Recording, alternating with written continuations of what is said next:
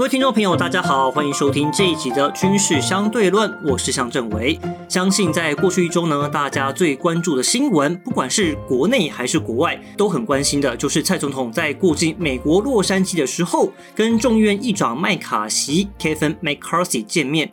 这个会面为什么很重要？因为众议院议长在美国政坛的排序高居第三，也就是说啊，当美国总统出意外的时候，他们有一个接班的顺序。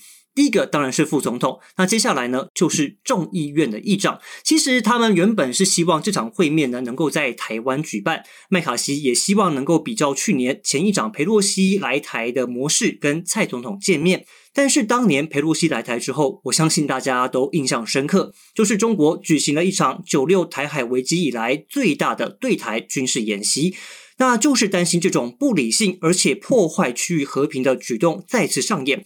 这次我方的国安单位好几次跟美方还有跟麦卡锡办公室讨论之后，才决定要把这个会面移师到麦卡锡的选区，也就是洛杉矶见面，希望不要让中国有借题发挥的机会。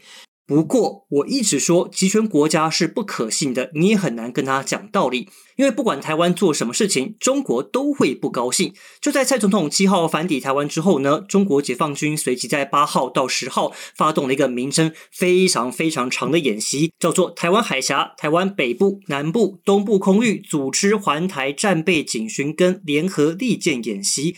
那一直到我录音的这个时间点呢，根据国防部的统计。光是在四月八号这一天，解放军就出动了七十一个架次，越界中线跟西南空域四十五次。在九号这天出动了七十架次，那其中有三十五架次逾越台海中线，还有进入了西南跟东南的防空识别区。这几种也很多元哦，包括了战斗机苏凯三十、歼十、歼十一、歼十五、歼十六，好长一串名单。然后还有轰炸机轰六 K、空中加油机运油二十、运输机运八、运九跟空警五百。简单来说，就是包括了战斗机、轰炸机、空中加油机、运输机跟空中巡逻机都出动了。在海上部分。也有十一艘的中国舰艇。那据了解呢，我方大概也有十艘左右的军舰在海峡中线跟解放军对峙。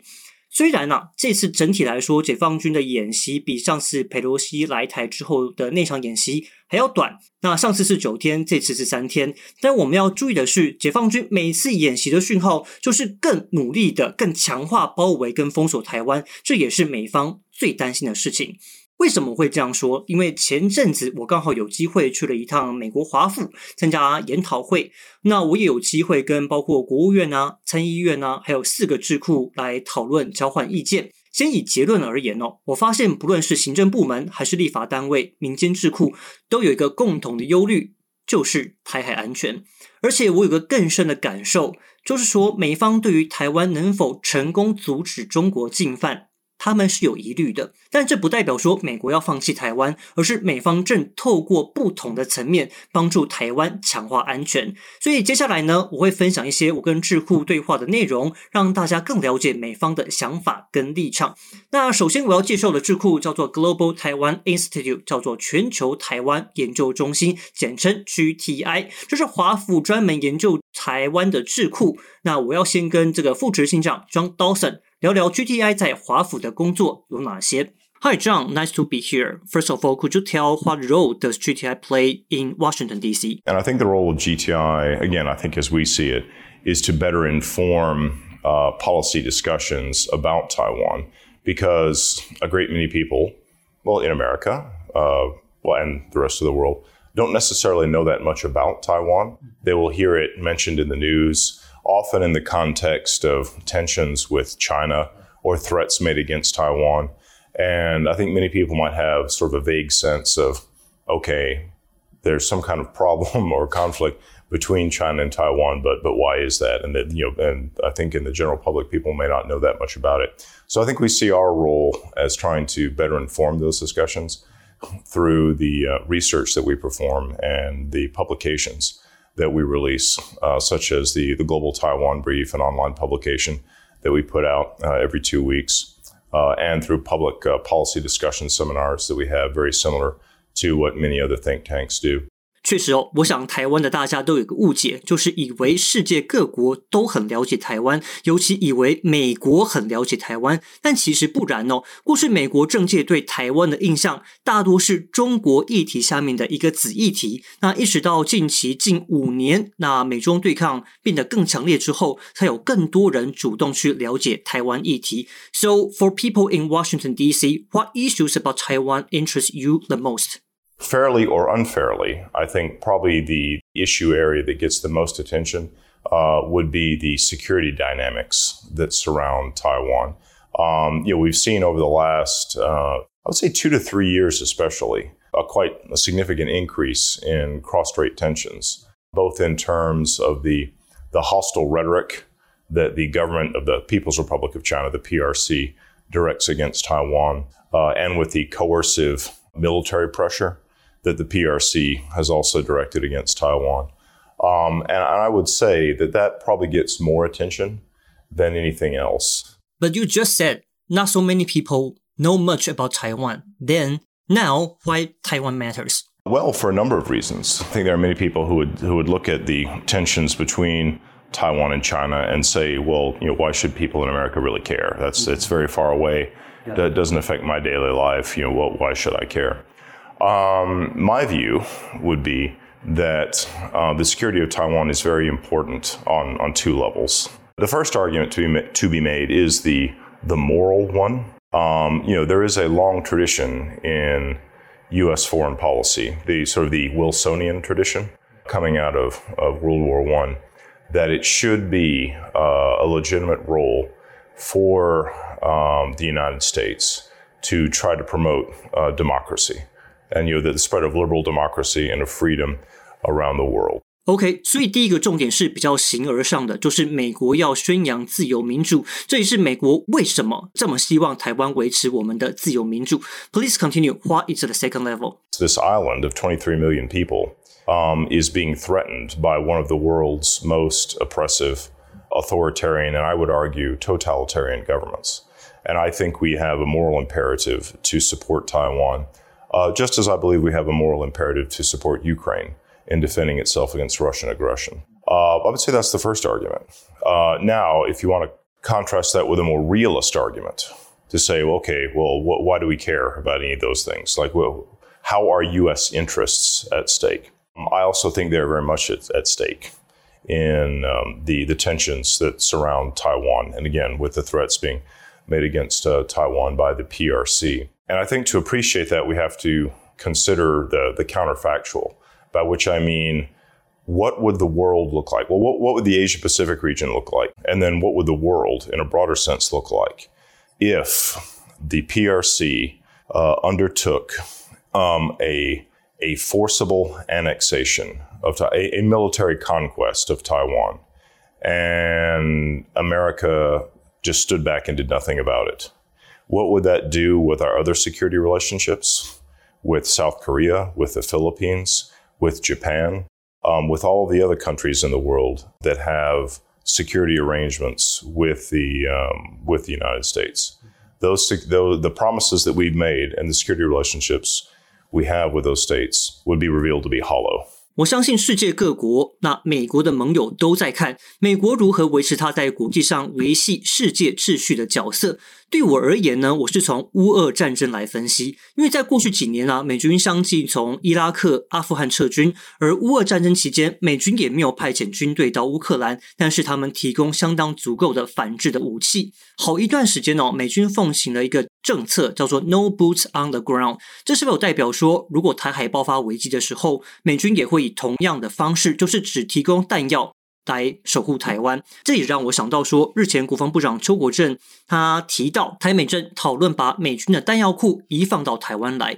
So, what is the meaning of the U.S. intention to stockpile weapons in Taiwan? Um, my own view would be that, that that's a very important step to take for Taiwan's security. You know, if God forbid, you know, we, we would all, we I certainly hope there's no sort of military conflict uh, around Taiwan. Um, you know, anyone who would want a war is crazy but it, it's a real concern um, for the future. And there are a range of potential coercive military options that the PRC could direct against Taiwan. ranging from what it's doing now uh, with what are often termed uh, gray zone operations directed uh, uh, against or to direct pressure against Taiwan, going through possibly a blockade, a naval blockade, and then all the way to a full scale invasion. You know, Taiwan is obviously it's an island, right? And it's one it's very dependent upon maritime trade, and Taiwan is not self sufficient in you know, energy resources, for example uh, very big, and uh, you know relies very much on you know imports of energy, food, so forth. And the, in the event of a military conflict, we'd we would also have to add the need for weapons for for military supplies, uh, material. I mean, you know, from my own very limited experience, um, you know, I was in the U.S. Navy during what was termed Operation Allied Force in 1999. That was the the bombing campaign that was directed against Serbia um, as a result of or caused by what the um, the, the Yugoslav government was doing in the, the Kosovo region. We learned very quickly just how fast you can go through uh, stockpiles of weapons and other military materials. In a modern high intensity conflict, uh, you can expect to, to expend munitions and, and other military supplies very quickly mm-hmm. that it would be a very important step to stockpile a lot, a lot of those materials in Taiwan now to the maximum extent possible. Uh, and, and not just out of concern for a conflict, but I think the, the better that Taiwan is prepared to defend itself, the more of the more deterrent value that will have. Because I think uh, we, we need to do everything we can to send the message to the leaders of the Chinese Communist Party that attacking Taiwan would be really, really hard and could well fail. And that therefore they will be far more hesitant to consider that as one of their options. Uh, along with other steps that we also need to be taking in military terms, uh, such as closer, like staff to staff coordination between the U.S. military and perhaps other other allies, and with Taiwan's military and, and Taiwan's government officials. I think it's not just hardware that's important, but software and, and those connections and relationships are very important as well. I'm curious, are those weapons for the Taiwanese military only, or we can expect some U.S. troops in Taiwan? Um, I'm going to be hesitant uh, about getting into uh, presumptions on on what the U.S. government might do in in those terms. Mm-hmm. So I, I, can't really speak to that. I think I'll, I'll just give the general comment that again, God forbid, if there is any sort of military conflict, you you need to be as logistically prepared for it as you possibly can be beforehand. But again, in terms of contingencies or what exactly the U.S. government might do, I'm I'm I'm gonna stay away from speculating about that. It's alright, it's alright. 其实我跟其他单位聊到这个问题，到底美国会不会出兵，这牵涉到美国总统的决策。而台湾也跟美国在这个议题上有许多讨论。但目前我了解的是，比较着重在分工，也就是美国它可能会打击中国的船只，帮助台湾突破封锁，但是主战场还是要我们台湾自己打。另外，也因为乌俄战争还没打完，美国持续支援武器给乌克兰，已经间接影响到受台武器的时程。所以，美方希望台湾能够同时透过其他的方法强化自我防卫。这也是为什么蔡政府要把疫情从现在的四个月恢复为一年。但我相信大家还是很好奇，因为坊间有各种讨论，中国可能会在二零二七到二零三五年之间攻击台湾。我接下来想请另外一个研究印太的智库 Project 二零四九的研究员 Eric 来跟我们聊聊美方究竟是怎么看。Eric，how do you evaluate the Taiwan Strait situation? And do you believe PLA will invade Taiwan in 2027? This was specifically about capabilities that China would have the capability to attack Taiwan, not about intent when we look at threats, it's comprised of your capability and intent. Mm-hmm. And by 2027, his assessment is that um, Admiral Davidson's assessment is that China would have the capability to attack Taiwan. Intention is a separate issue, but at the same time, if you have that capability, it could change at any time. I don't think the Chinese Communist Party has a timeline for action regarding Taiwan.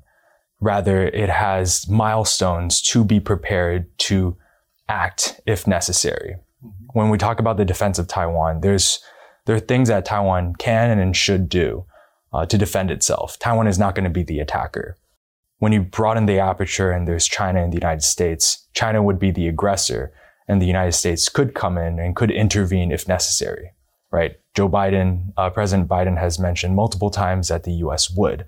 However, the Taiwan Relations Act, which is the, the TRA, which is the bedrock of U.S. Taiwan relations, does not explicitly state that the United States would come to Taiwan's defense, uh, but rather to maintain the capacity to defend Taiwan if necessary and to provide uh, arms and services of a defensive character to Taiwan. So outside of that, there are a few factors that would f- that would, um, I guess, cause China to attack or the United States to defend. And it's not just the intention of the Chinese Communist Party. What are the global issues happening?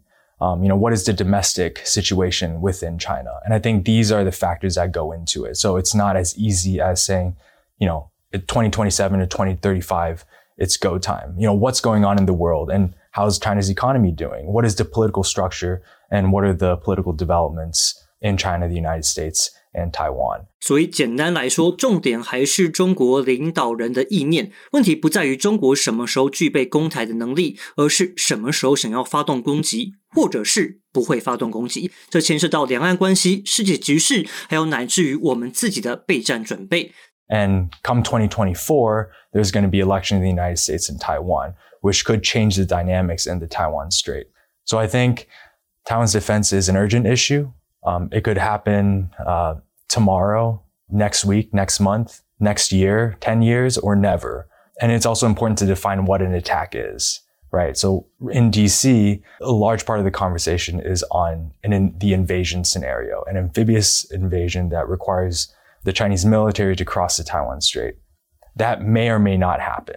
And I think it's important to recognize that. So there's uh, a lot of research that needs to go into studying not just the invasion scenario, but other uh, scenarios on the peace war spectrum that will require Taiwan's defense. 听完这集呢，希望大家对于美方如何分析、评估台海局势都有更多的收获。而我之后呢，也会就台美的外交关系，还有美国与中俄的两极对抗，再次分享我在华府的收获跟观察。也请大家继续支持与分享军事相对论。再次感谢您的收听，我是向正伟，我们下一集再见，拜拜。